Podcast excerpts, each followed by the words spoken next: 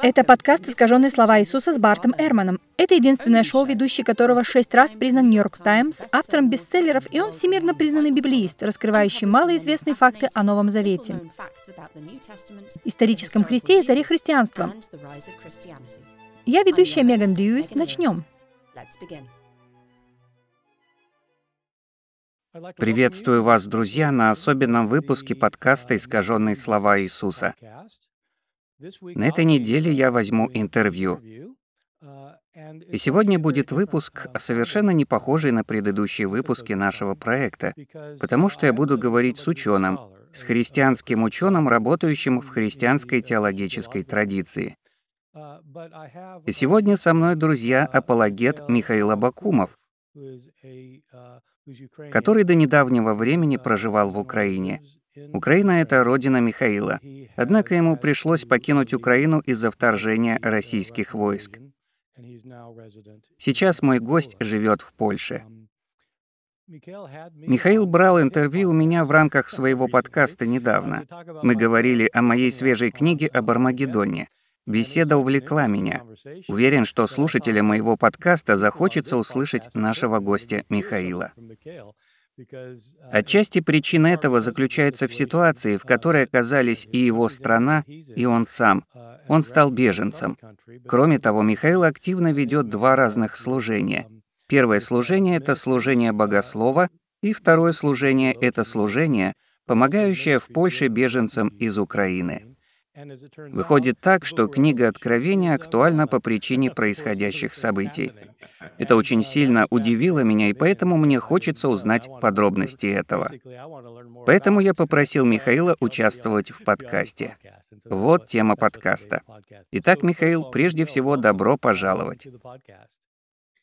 Спасибо за приглашение. Доктор Эрман, для меня честь говорить с вами снова. Это большая привилегия, ведь я также впечатлен. Мне очень нравятся ваши труды. Я читаю и изучаю их и учусь от вас. Спасибо. Спасибо. Зовите меня Барт. Да, и поскольку вы христианин, я особенно рад слышать, что вам интересны мои труды. Ведь вы знаете меня. Я стараюсь заниматься историей. Я не считаю себя противником христианства, как считают меня многие христиане. Особенно на юге США. Михаил, прежде всего расскажите нам, пожалуйста, о себе. И расскажите, какой была ваша ситуация до того, как вам пришлось бежать из Украины. Я также являюсь частью служения «Разумная вера». Если говорить о моих прежних занятиях, то мне доводилось сотрудничать с различными христианскими организациями, поэтому у меня много контактных данных разных христианских учреждений. Основная сфера моей специализации — это богословие, это образование. Поэтому я усердно тружусь в отрасли теологии в Украине. Расскажу немного о моем прошлом.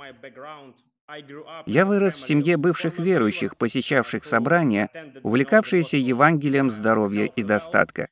Мои родители видели много обмана в той церкви.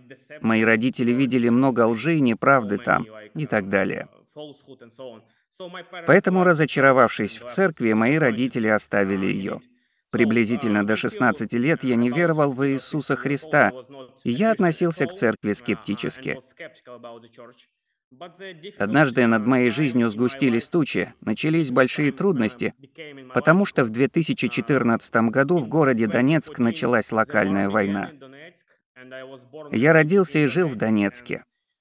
Именно в этом городе, в Донецке, в 2014 году начался военный конфликт. Прошло время, и конфликт перерос в полномасштабную войну.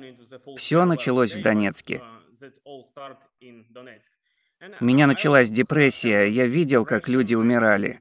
Все это подтолкнуло меня искать ответы на мои вопросы о значении жизни и проблеме зла. Мне известно, что для вас проблема зла стала одной из коренных проблем христианства. Я полностью понимаю ваше беспокойство, Барт, потому что проявление этой проблемы я вижу каждый день, смотря на смерти невинных людей. Для меня Иисус Христос является живой надеждой, потому что Его Нагорная проповедь, Его учение преобразовали мое сердце. В свете учения Иисуса Христа я хочу видеть церковь и общество этого мира. Когда он говорил о любви к врагу, о справедливости, о воскресении, в его словах я нашел ответы на вопросы, которые возникли во время войны. Вот единственный ответ, который я могу дать людям, остро переживающим эту войну. Это дает надежду мне, а также людям, которые переживают все это горе со мной. Именно по этой причине я стал заниматься христианским богословием. Вот что было. Вы упомянули сейчас, что ваши родители посещали церковь, увлеченную Евангелием здоровья и достатка. Я не знаю, о чем говорите вы, но у меня есть предположение. Михаил, что это означает? Распространено ли это в Украине? Вы вернулись туда или примкнули к другому течению? Я не сумасшедший, чтобы вернуться к этой идее. Евангелие здоровья и достатка очень напоминает положение дел в Соединенных Штатах. Все вы знаете Кеннета Копланда и других известных проповедников, которые толкуют, «Если поверишь в Евангелие, то ты будешь здоровым, богатым». Якобы Иисус и апостолы учили, «Ты будешь процветать и будешь иметь все блага. Иисус Христос приготовил нам всем богатство». Похожая идея известна в Украине. Не знаю, что в этом плане сейчас, а до войны самой многочисленной церковью в Европе являлась община в Украине, где учили здоровью, исцелению, благоденствию и процветанию.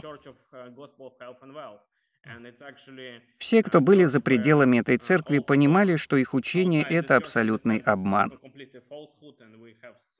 Нам известно много плохих и печальных случаев, связанных с этой конгрегацией.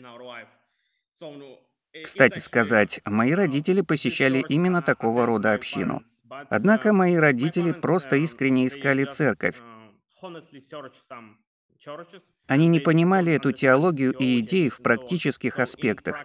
Когда они столкнулись с проблемой, они ушли из церкви разочарованные.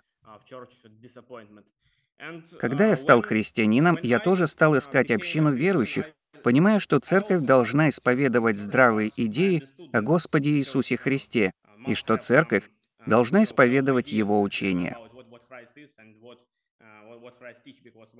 Дело в том, что, читая Новый Завет, я понял, Христос не учил, вы будете всегда здоровы в достатке и процветании. Я нашел другую церковь. В классической баптистской традиции. Это классическая церковь, как были еще в Союзе. Сейчас я посещаю ее. Меня всегда интересовало образование и знания в общем, поэтому с самого начала я стремился убедиться, что мое христианское мировоззрение является значимым и что мое христианское мировоззрение является разумным. Я не хочу просто иметь веру. Одна из самых крупных проблем в отрасли теологии в постсоветском пространстве — это нехватка образования и критического мышления в церкви. Предполагаю, что причина этого гонение церкви в Советском Союзе и запрет на развитие богословия. Но теперь положение дел таково, что почти все аспекты теологии, изучения Библии и так далее развиты очень слабо. Христианам неизвестны простейшие вещи и наработки богословия. Поэтому моей целью является изменение этой ситуации. Я хочу изучать и также развивать богословие в Украине и на постсоветском пространстве, когда ты занимаешься изучением, многие христиане воспринимают тебя как еретика и как отступника, как человека без веры в Иисуса Христа. Многие местные верующие в Господа Иисуса считают меня еретиком, и что я не верю в христианство, и так далее.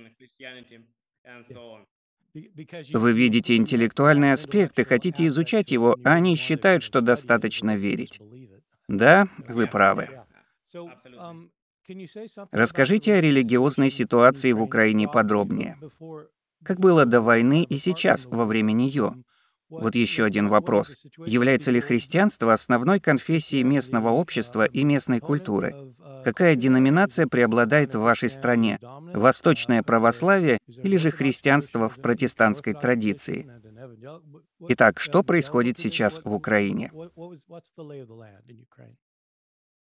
Вы понимаете, Барт, в Украине, как и в России, подавляющее большинство христиан — это православные верующие. Православные.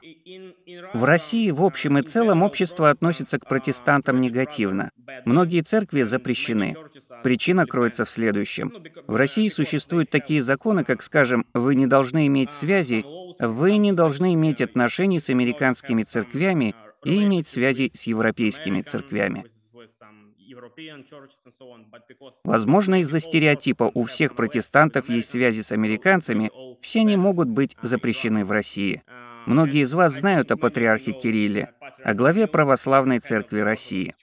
Патриарх Кирилл открыто поддержал военную агрессию, поддержал войну в Украине. По сути дела, патриарх Кирилл — представитель большинства. Большинство россиян православные, и это большинство мыслит как патриарх. Несмотря на то, что практически все тамошние русские считают себя православными, нужно отметить то, что большинство из этих людей — это номинальные православные. Они не верят в христианство и в воскресение. Необходимо отметить то, что это номинальный культурный фон и в Украине, и в России. Эти православные люди считают, что это некая традиция. Если мы спросим их, верите ли вы в воскресенье, они скажут, конечно, нет. Это лишь добрая традиция, это всего лишь хорошая идея. В Украине, в отличие от России, существует свобода вероисповедания. Протестантам там хорошо, пусть даже они и в меньшинстве. В Украине есть свобода.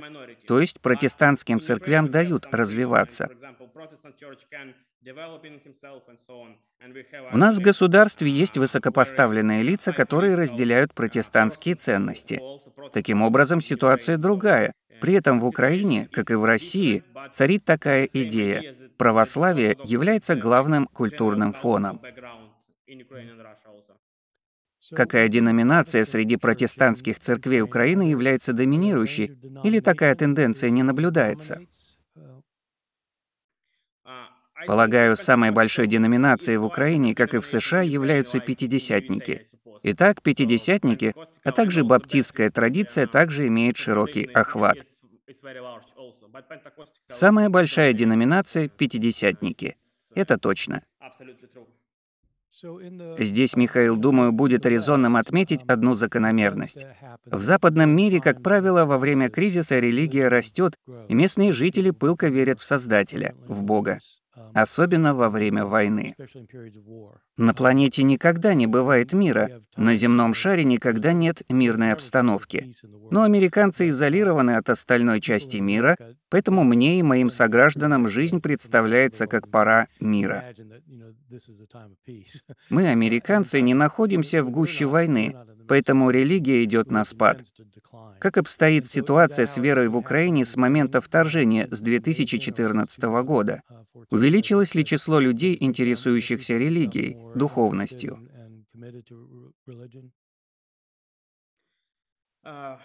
Вы знаете, в 2014 году такого интереса я не заметил.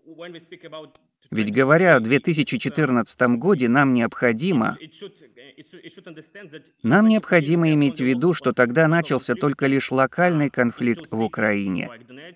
Локальный конфликт в двух городах, в Донецке и Луганске. Чтобы понять ситуацию, я могу сейчас кое-что рассказать об этом событии. Украина была частью Советского Союза. В Советском Союзе была общая идея Русский язык был главным языком, и он являлся тогда доминирующим языком в этом тоталитарном государстве. В Украине есть юго-восточный регион, где находится несколько городов. По историческим причинам в тех городах проживает русское население. Люди предпочитают говорить по-русски. Они хорошо понимают украинскую речь, но говорят по-русски. Итак, когда в 2014 году началось это важное для нас событие,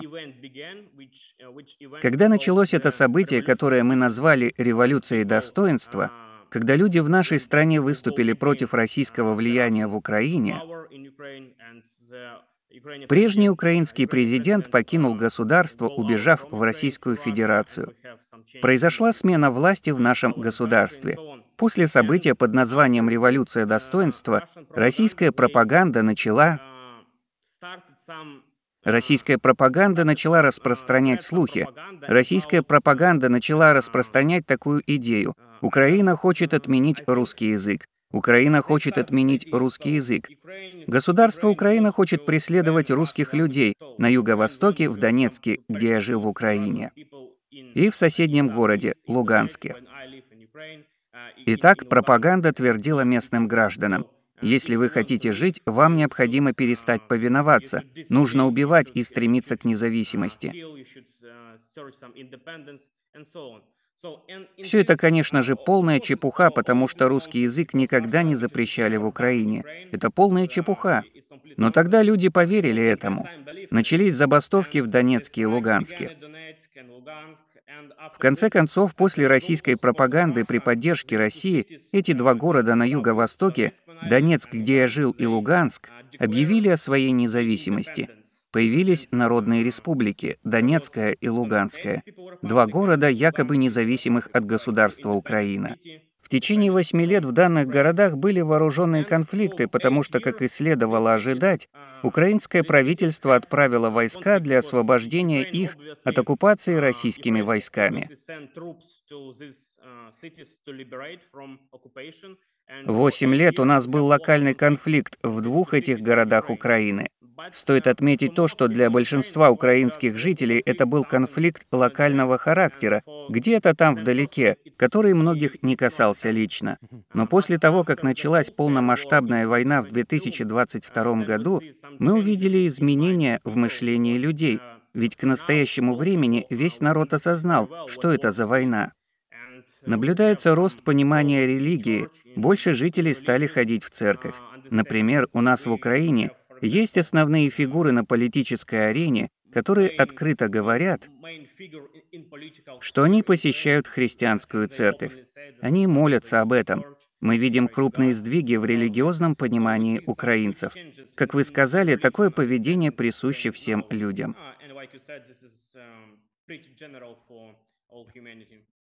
Да, по-видимому, это так.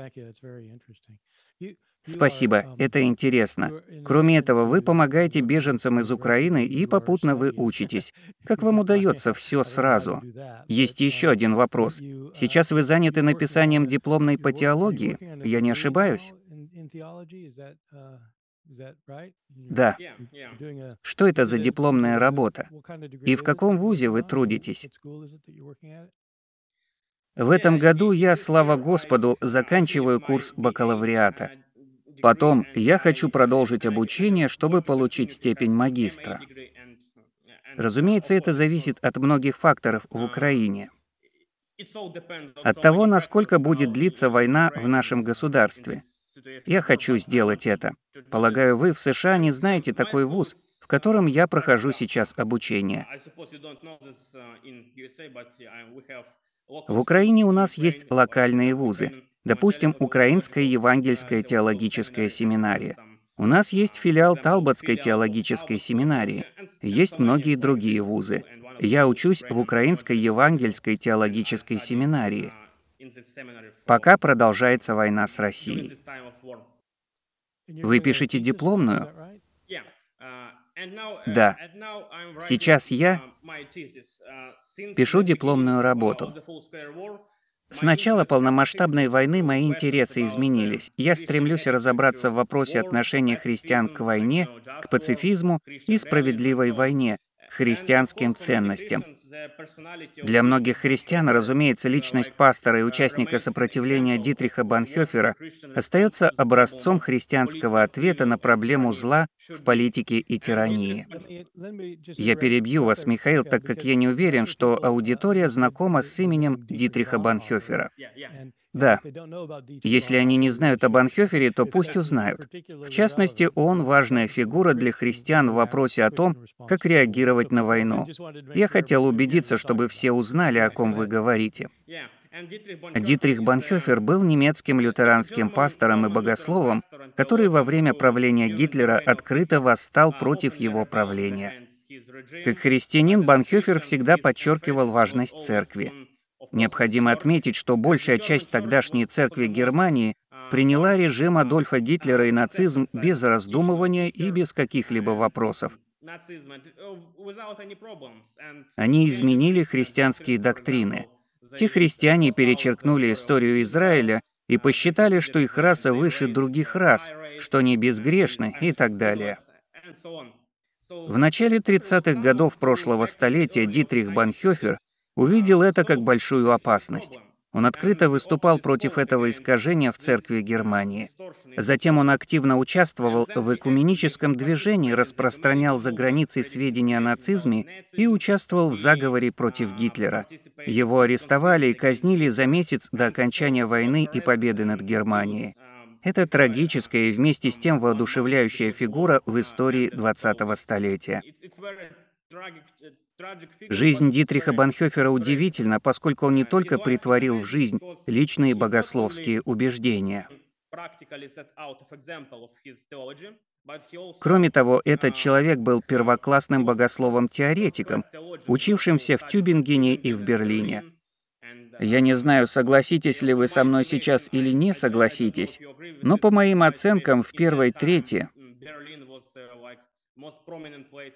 20-го столетия Берлин был центром теологии в мире. Он получил две докторских степени, взаимодействовал с Адольфом фон Гарнаком и с другими великими умами, с Рейнхальдом Нибуром. Банхёфер был великолепным богословом. Итак, связь между теологической теорией Банхёфера и его образом жизни поистине поразительна.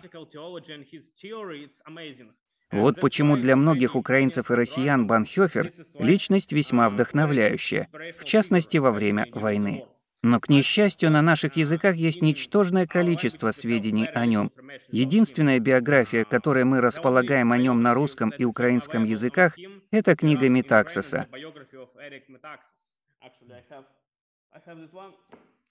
Обложка американского издания книги Метаксоса такая же, как вот эта. Эта биография весьма популярна, однако все специалисты считают ее недосказанной и из-за этого искаженной, потому что автор биографии Эрик Метаксос написал портрет главного героя, изобразив его консервативным христианином, не понимающим либеральную теологию. Однако, по сути дела, Банхёфер глубоко взаимодействовал с либеральным богословием, потому что он общался с Адольфом фон Гарнаком и с некоторыми другими специалистами той эпохи. Он понимал либеральную теологию, и у него не было фундаменталистского мировоззрения. Поэтому у нас есть вот такая вот плачевная ситуация. Есть консервативные христиане, которые считают, что у богослова Банхёфера были взгляды такие же, как у них. Есть люди, которые понимают Банхёфера получше. Это либеральные теологи. Но эти теологи говорят, что Банхёфер не был христианином. Дескать, он был всего лишь богословом, не считавшим личную веру важной. Оба лагеря не правы, ведь любой, кто штудировал его труды, знает, что у него были глубокие христианские убеждения. В дипломной моя главная идея — это нарисовать более точный портрет Дитриха Банхёфера для украинского народа.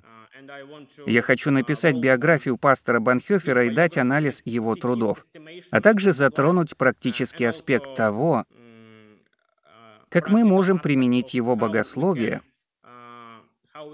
в войне между Украиной и Россией и как понять его личность в это непростое время. Поэтому сейчас я читаю все его работы, стараюсь понять. К сожалению, я вижу много искажений его идей среди наших современников христиан. Это печально. Дитрих Банхёфер был одним из ключевых богословов 20-го столетия.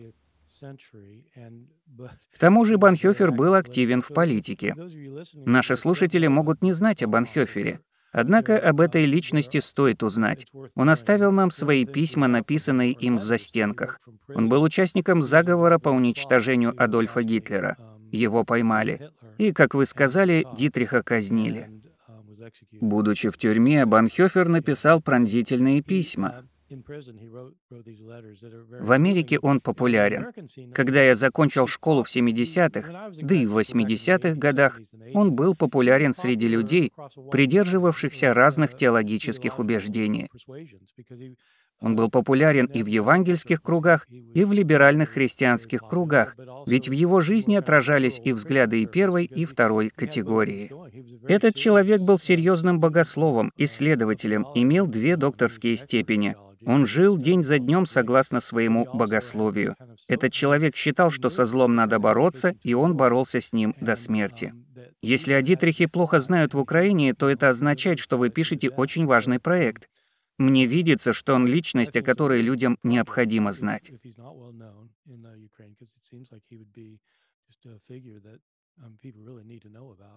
Да. Михаил, предлагаю теперь перейти к вопросу, который, возможно, покажется не столь существенным, а может быть и покажется. Книги Откровения. Дело в том, что книга Откровения посвящена борьбе против сил мрака и темноты. Мы с вами, Михаил, не говорили о вашем понимании книги Откровения, а в моем представлении то, о чем повествует Алиан, является борьбой против тогдашних политических структур, против Рима, против применения власти Рима и о его богатстве.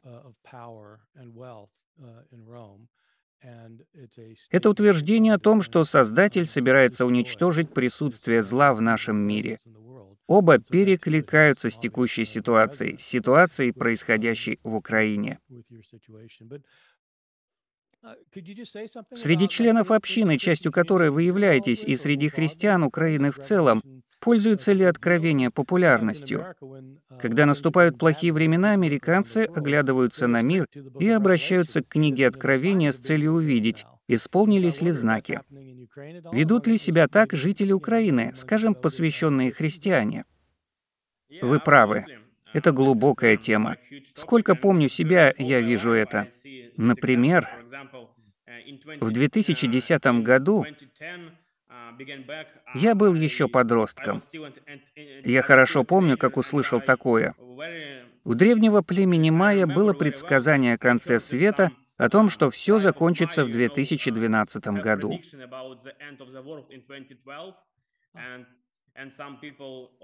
Какие-то ребята сопоставили это с откровением и заявили, конец света будет в 2012 году. Помню, за день до наступления прогнозируемого конца света я смотрел документальный фильм, где ученые говорили обо всех этих прорицаниях. В конце обсуждения один из них заметил, «Надеюсь, я ошибаюсь». И, как вы видите, он допустил ошибку. Расскажите нам о причине, по которой был выбран 12 год. В США не было ажиотажа по этому поводу. Возможно, была шумиха из-за других дат. Если память мне не изменяет, согласно календарю племени Майя, этой датой заканчивается их календарь. По подсчетам племени Майя этой датой являлся 2012 год. Также эти люди соединили это с идеями из Откровения и 24 главы Матфея. Потом они заговорили и стали утверждать такое. «Мы увидим катастрофы на Земле в 2012 году».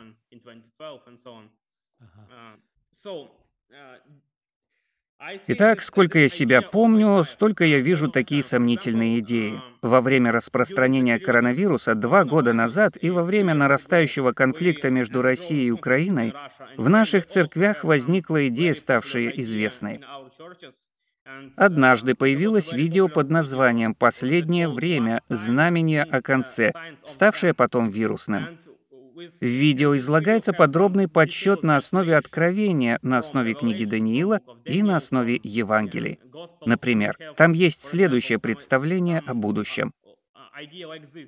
В 1948 году образовалось государство Израиль. Образование Израиля — это божественный знак. Мы читаем в Евангелиях, когда Иисус Христос говорит о смоковнице, о фиговом дереве.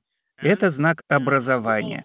Также из 89-го псалма мы помним слова легендарного пророка Моисея. Ориентировочно люди живут обычно в 80 лет. Также есть математические подсчеты. Например, 1948 плюс 80 равно 2028. Подождите, дайте-ка обмозговать это. Образование Израиля. Хорошо, все крутится вокруг этой смоковницы.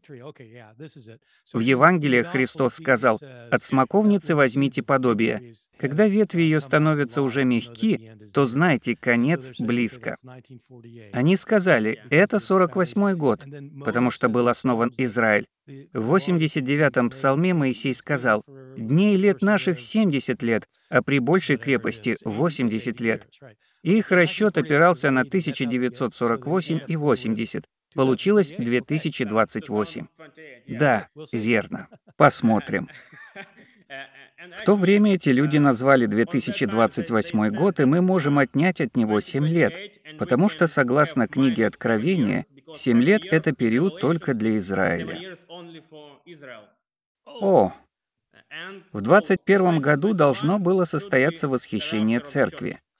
Семь лет, потому что на земле будет семь лет скорби? Да, по представлениям протестантов. Она закончится в 28 году, то есть восхищение будет через 7 лет. Получается, эта дата совпадает со временем ковида. Да-да, это означает, что восхищение состоится в 24 году. Нет, восхищение будет в 21 году, а конец в 28. Вдобавок у этих людей есть несколько других идей на основании откровения. Например, знаменитое великое знамение в небесах женщины с сыном. Помните это в Откровении? Под ее стопами луна. Эти люди усмотрели в данном повествовании идеи астрономического характера в истории. Например, в 2017 году мы увидели, как планеты в небе выстроились в одну линию. Они сказали, это женщина, как планета Луна под этой планетой и так далее. Они скомбинировали между собой эти вещи, получили общую картину, а потом сделали вывод. Восхищение будет в 21 году. Женщина с ребенком из Откровения 12. Итак, эти люди сделали астрономические вычисления. Да, это должно было быть в 21 году. В 13 главе книги Откровения есть отрывок о звере с семью головами, выходящего из моря и о том, что всем людям будет положено начертание для участия в экономических процессах, чтобы они могли покупать и продавать. В США есть группа консерваторов, которая утверждает, что прививка от ковида — это печать зверя. У вас такое было? Власти заставляют ставить эти прививки. Якобы это антихрист. У вас такое тоже было? Да, люди очень испугались этого. Местные христиане испугались вакцинации. Мы видим это. Например, когда мы видим это в Китае. Местное правительство заставляет людей прививаться, их правительство заставляет людей вакцинироваться. Тогда люди делают такой вывод. Ясно как белый день, что это и есть исполнение пророчества откровения. Также у нас есть видеосъемка, у нас есть видеозапись, где люди породили идею о чипах, которые ставят на запястье и под кожу на голове. Они считают, скоро начнется восхищение, потому что сейчас мы видим исполнение данного пророчества. Вы о вживлении компьютерных чипов? Верно, вживляют не в голову, а в руку. Мы уже видели прецеденты вживления чипов. Допустим, такое было в Японии. Некоторые делают это.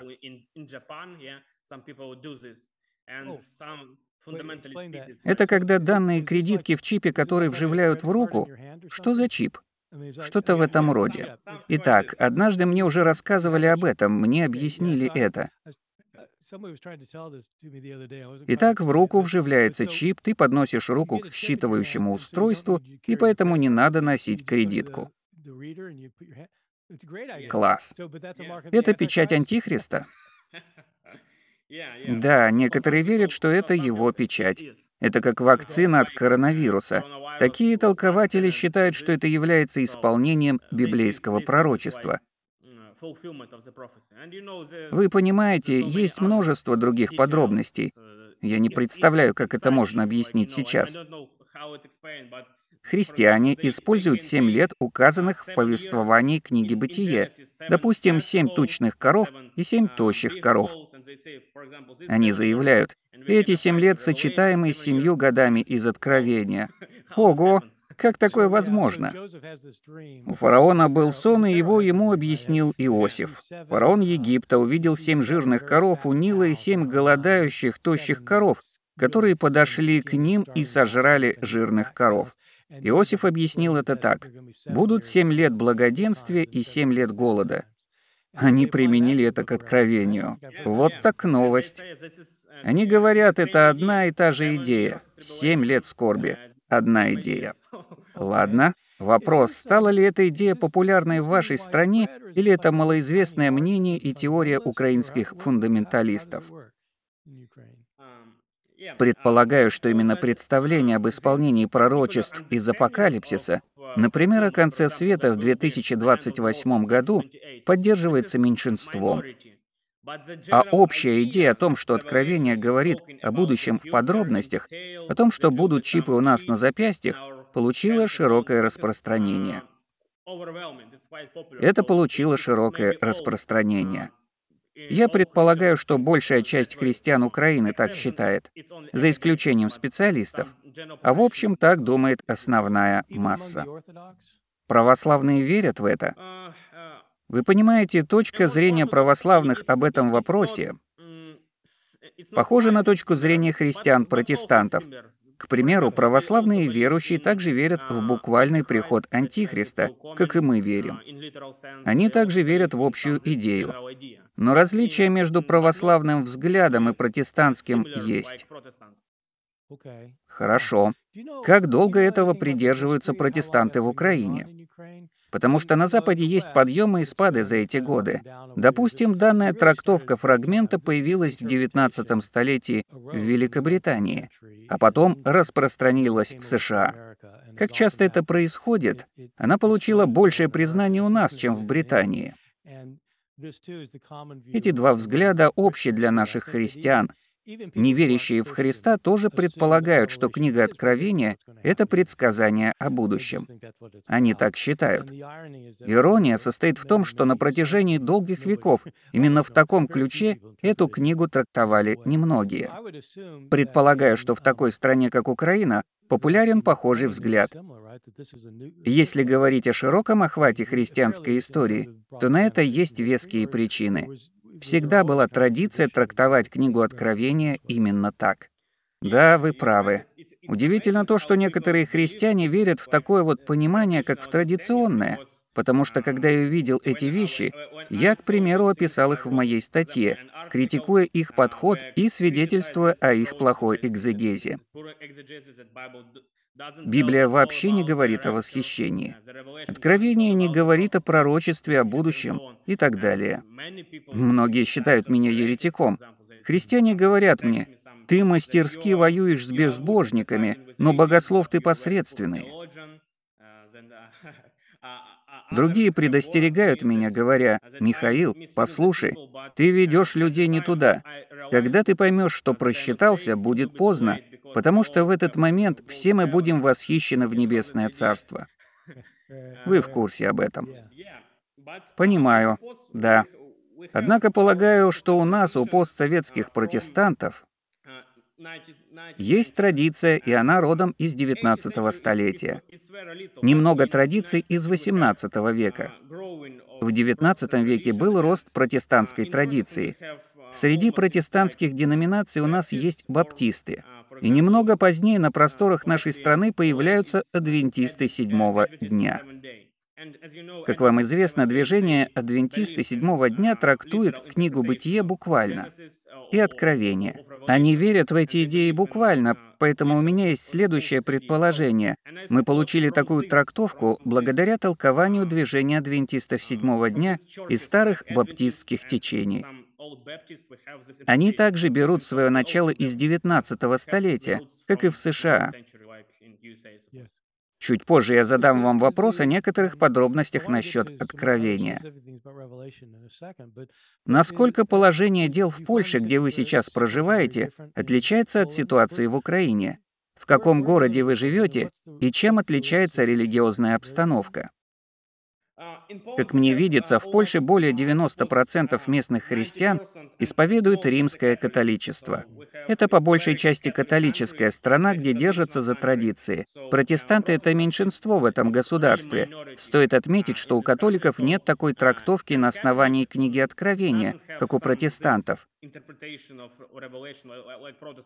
Все дело в том, что местных католиков не интересует подробная, скрупулезная экзегеза содержания апокалипсиса. В Польше другое представление об этом. У нас иная ситуация. Вы понимаете, я не видел, чтобы пастыри, и я не видел, чтобы богословы много раз говорили об этом представлении.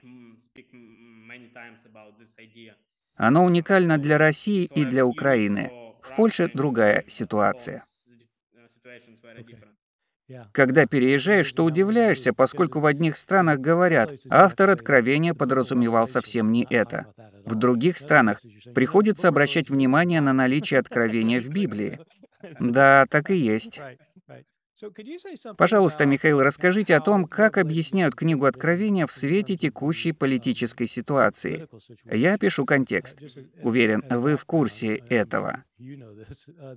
В Соединенных Штатах Америки современная интерпретация книги Откровения обычно имеет отношение к событиям, происходящим на Ближнем Востоке, а прежняя интерпретация книги Откровения охватывала события, происходившие на территории Советского Союза. В 70-х годах вышла книга Линдси «Бывшая великая планета Земля». Она посвящена вторжению СССР на Ближний Восток и Конфедерации европейских государств, якобы это приведет к ядерной войне. Тогда у людей появились все те толкования и трактовки. Определенных советских лидеров стали считать антихристом, предреченным в Откровении. Я рассказывал об этом в вашем подкасте. В дни правления Горбачева писали в книгах. Люди увидели его родимое пятно на голове и посчитали его печатью зверя. Пятно дано, чтобы его все видели. Да, у христиан Америки было своеобразное причудливое представление об Антихристе. В любом случае, тот самый образ плохого парня в сознании штатовских граждан — это всегда индивидуальность, которая причиняет зло Америке. У вас не толкуют откровения так, а ваше расширяет наш кругозор.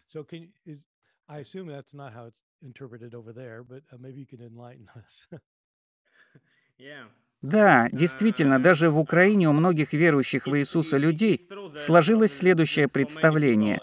Антихрист — это российский президент, в настоящее время исполняющий свои обязанности. Плохой парень — это именно он. В книге Откровения присутствует, фигурирует одно имя. Не знаю, как оно звучит по-английски. Возможно, царь Роша или Раша — кто-то считает, и это царь русских. Раньше такое проделывали с Гогом и Магогом из книги Иезекииля. Якобы Магог связан с Москвой. Да, вот так. Хорошо. Итак, украинцам нетрудно представить, что Путин — это антихрист. Я прав? Да, но так думают не все.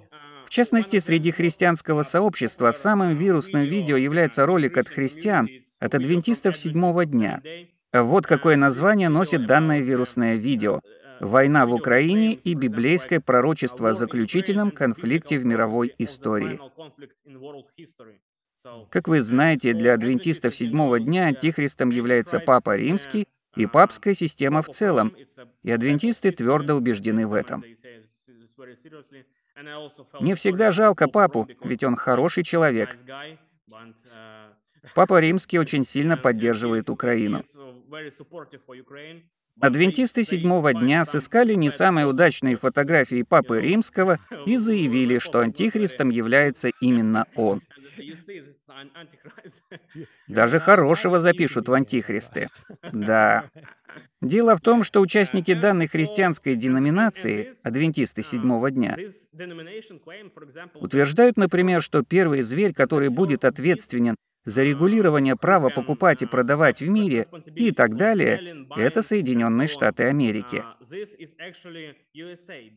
Дело в том, что после окончания Второй мировой войны Римская империя отдала свои полномочия США, Теперь США символически обладают властью Римской империи. Здесь мы остановимся. Первый зверь — зверь из моря, антихрист, верно? Да, антихрист. Итак, распространенное представление в Украине — это антихрист, это США, ведь Штаты контролируют экономику, а зверь контролирует всех тех, кто может покупать и продавать. Кто это в мире? Большинство американцев удивится, когда узнает о том, что мы не положительные ребята, а что Антихрист — это наша страна. Является ли это представление распространенным в Украине? Оно бытует в ряде деноминаций, например, среди адвентистов. Скорее всего, почти все адвентисты верят в это. Адвентисты родом из Америки. Как это возможно? Ладно, итак, Хорошо. Изменился ли взгляд в Украине в свете поддержки от Америки? Совсем нет. Дело в том, что богословские убеждения наших местных украинских христиан не развиваются. В их теологических убеждениях не наблюдается рост и прогресс. Это относится и к такой христианской деноминации, которая есть в Украине, как адвентисты седьмого дня, потому что это религиозное сообщество не считает, что их богословие можно менять и преобразовывать. Поэтому адвентисты седьмого дня продолжают говорить о том, что Папа Римский является антихристом. Это странное представление, потому что Папа Римский не имеет никакого влияния на современный политический мир. Он незначительное лицо в этом плане. Они все еще говорят так и продолжают говорить о США. Итак, вот общая идея. США победит в войне между Россией и Украиной. После этого государство Украина окажется под властью Соединенных Штатов Америки. Ну а после победы Украины над Россией у Соединенных Штатов будет однополярный мир. А при однополярном мире Соединенные Штаты Америки будут командовать нациям. Вы не можете продавать, а вы не можете покупать. Экономика будет исключительно под властью Соединенных Штатов Америки, и вот именно тогда Антихрист начнет править всей Вселенной. Итак, зверь — это Америка. Ясно. Стало быть, адвентисты разработали подробный сценарий событий, где США поддерживают Украину, а впоследствии Украина побеждает. Затем ее будет контролировать США. Затем они воюют против России, и экономика мира будет под властью США. Вот это поворот.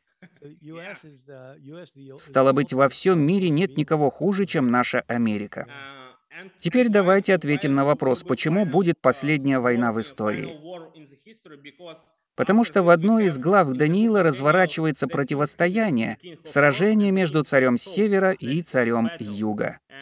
Для этих людей царь севера — это Соединенные Штаты, это Антихрист. А царем юга является Китай, потому что Китай — это очень нечестивое государство. Да.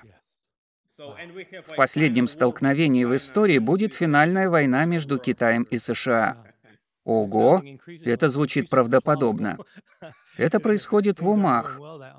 Это удивительно. Стало быть, Михаил таким является мировоззрение некоторых протестантских сообществ в Украине, то есть адвентистов. Да. Ранее вы сказали, что большая часть населения Украины — это не протестанты, а православные христиане. Перенимают ли эти идеи православные христиане?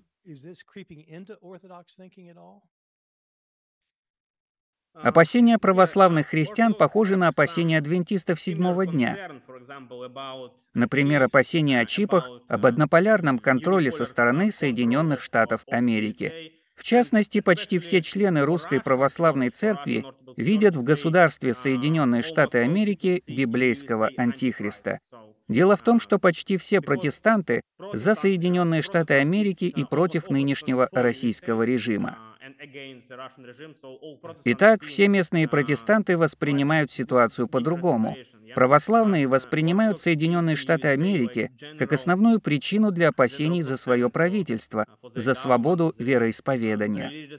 Для российских православных христиан Соединенные Штаты Америки — это олицетворение зверя, олицетворение вавилонской развратницы из Откровения, потому что в США есть ЛГБТК и трансгендерство. Для русского православного это знаки распутства последней фигуры из повествования Откровения. Вот такое понимание данного вопроса сложилось у них. Интересно. Получается, что вавилонская распутница, вавилонская блудница, которая описана в 17 главе книги Откровения, это Соединенные Штаты Америки. Да, это или Соединенные Штаты Америки, или Европейский Союз.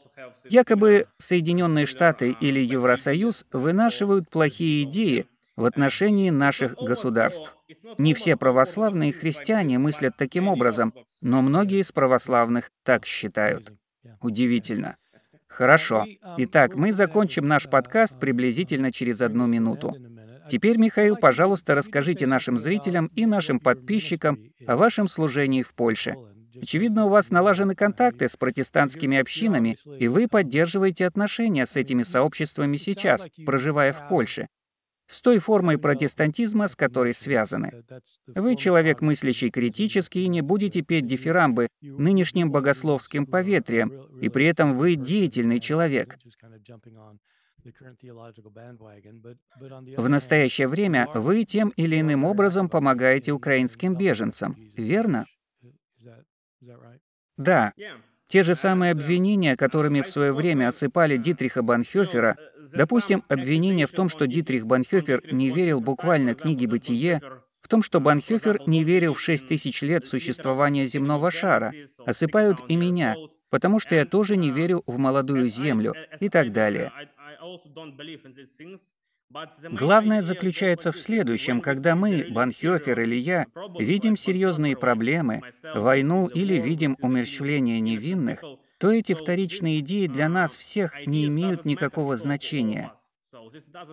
Какая разница, сколько лет Земле, или какое нам дело до спорных моментов в канонических Евангелиях? Это важные вопросы, но в такой ситуации их не нужно обсуждать. Поэтому мы не думаем о возрасте Земли и спорных моментах все время. Так мыслю я. Когда я вижу подобные трагедии в Украине, подобные трагедии с людьми, ежедневные смерти жителей, меня не тревожат спорные моменты в канонических Евангелиях. Или действительно ли Земле 6 тысяч лет, или же наша планета старше и так далее. Это мое общее понимание.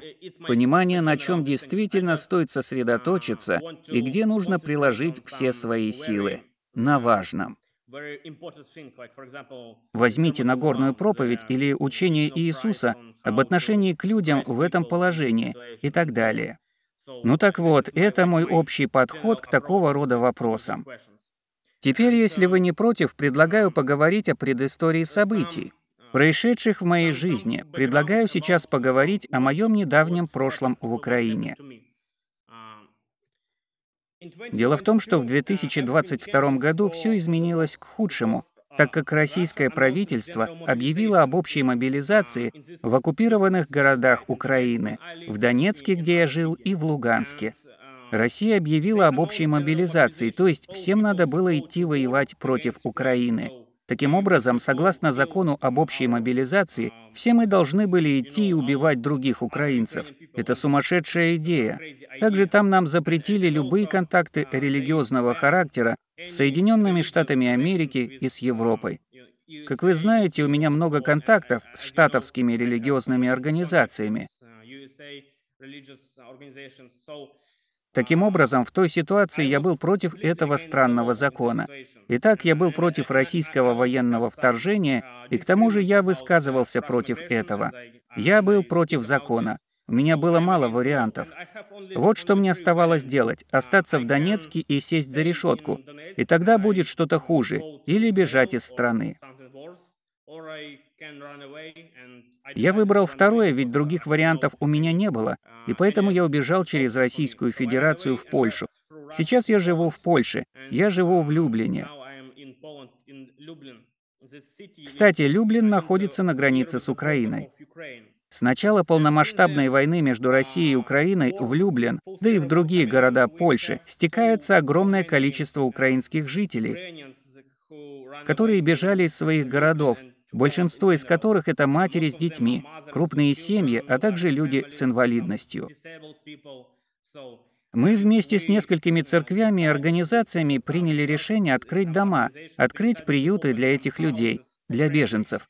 Благодаря поддержке спонсоров, которые являются в основном простыми, но при этом отзывчивыми людьми, здесь смогли арендовать в Польше несколько просторных домов.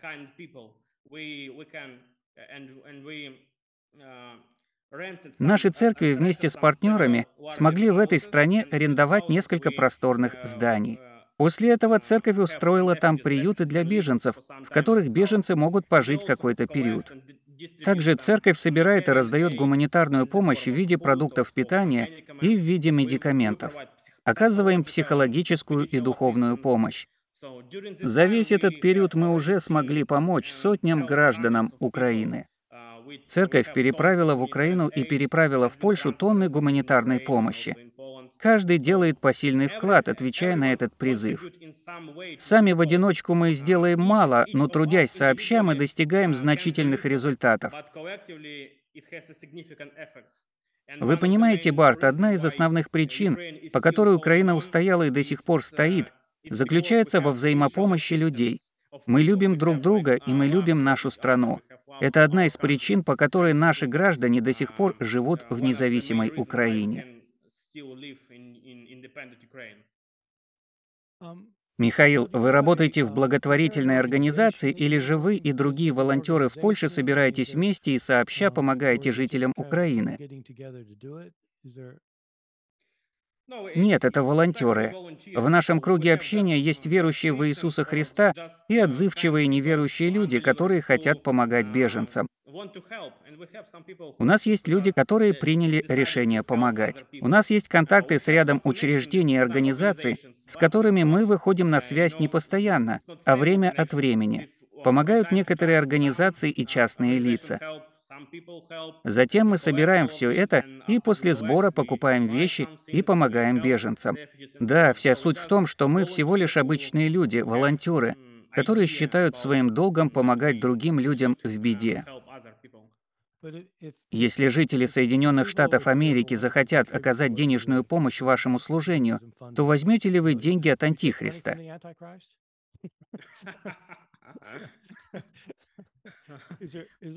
Есть ли, есть ли у вас... Вот еще один вопрос. Есть ли у вас источник, из которого вы берете средства? Да, здесь есть фонд. Мы взаимодействуем с фондом, и этот фонд стал активно работать после начала полномасштабной войны между Россией и Украиной. У нас есть фонд. Есть церковный фонд и есть фонд в этой местности, собирающий денежные средства. Благодаря этому мы покупаем вещи, и благодаря этому фонду мы арендуем помещение. К тому же у нас есть люди, у нас есть люди с добрым, открытым сердцем, которые жертвуют на благотворительность. Если кто-то из США хочет пожертвовать, пусть свяжется со мной или обратится к данной организации, к фонду и внесет вклад. Я возьму у вас необходимые контактные данные после подкаста и постараюсь распространить их, потому что вы и другие делаете очень и очень важную работу. Украинцы находятся в отчаянной ситуации. Да, улучшений в ближайшее время ожидать не придется. Вы трудитесь в такой обстановке, вы помогаете женщинам и детям, которые являются беженцами, и у которых родные и близкие люди находятся в большой опасности. Um, Вы два раза вскользь коснулись Нагорной проповеди. Um, Иисус учил любить врагов. Что это означает для вас в этой обстановке?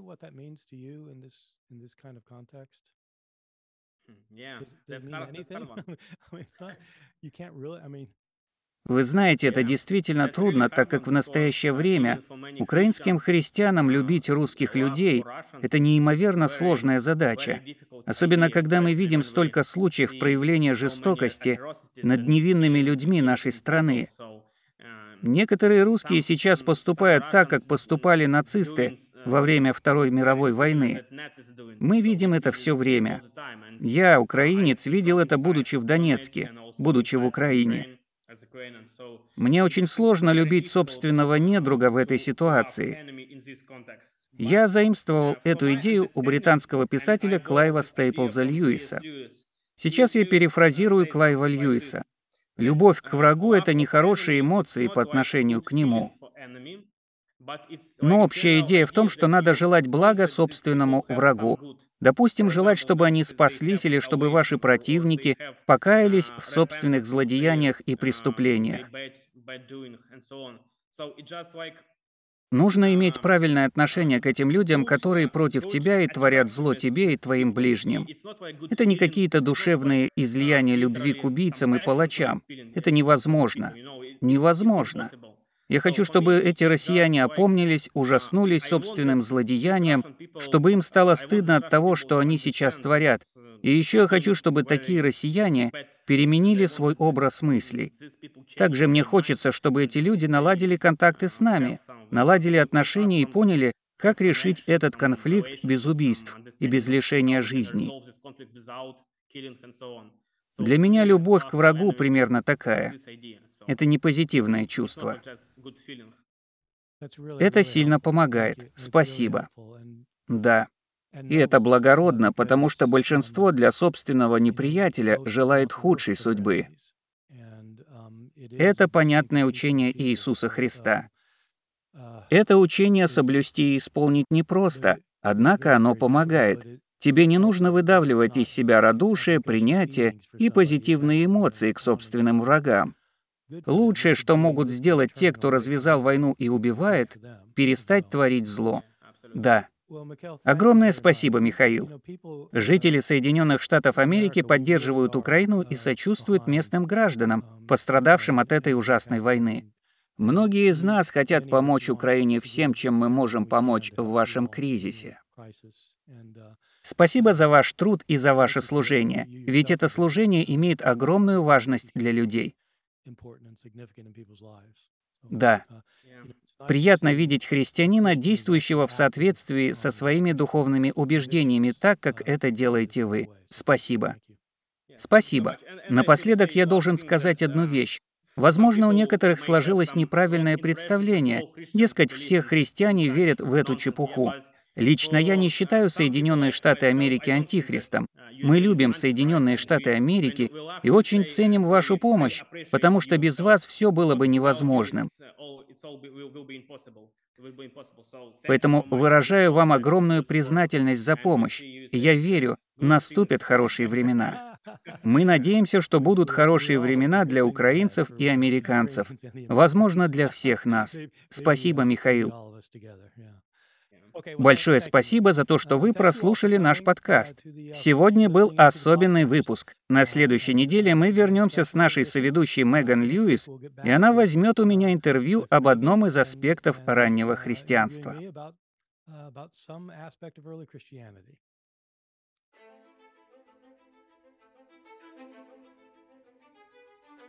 Это был подкаст Барта «Искаженные слова Иисуса». Мы вернемся с новым выпуском во вторник.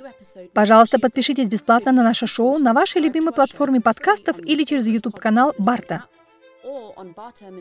С вами были Барт Эрман и Меган Льюис. Спасибо за просмотр.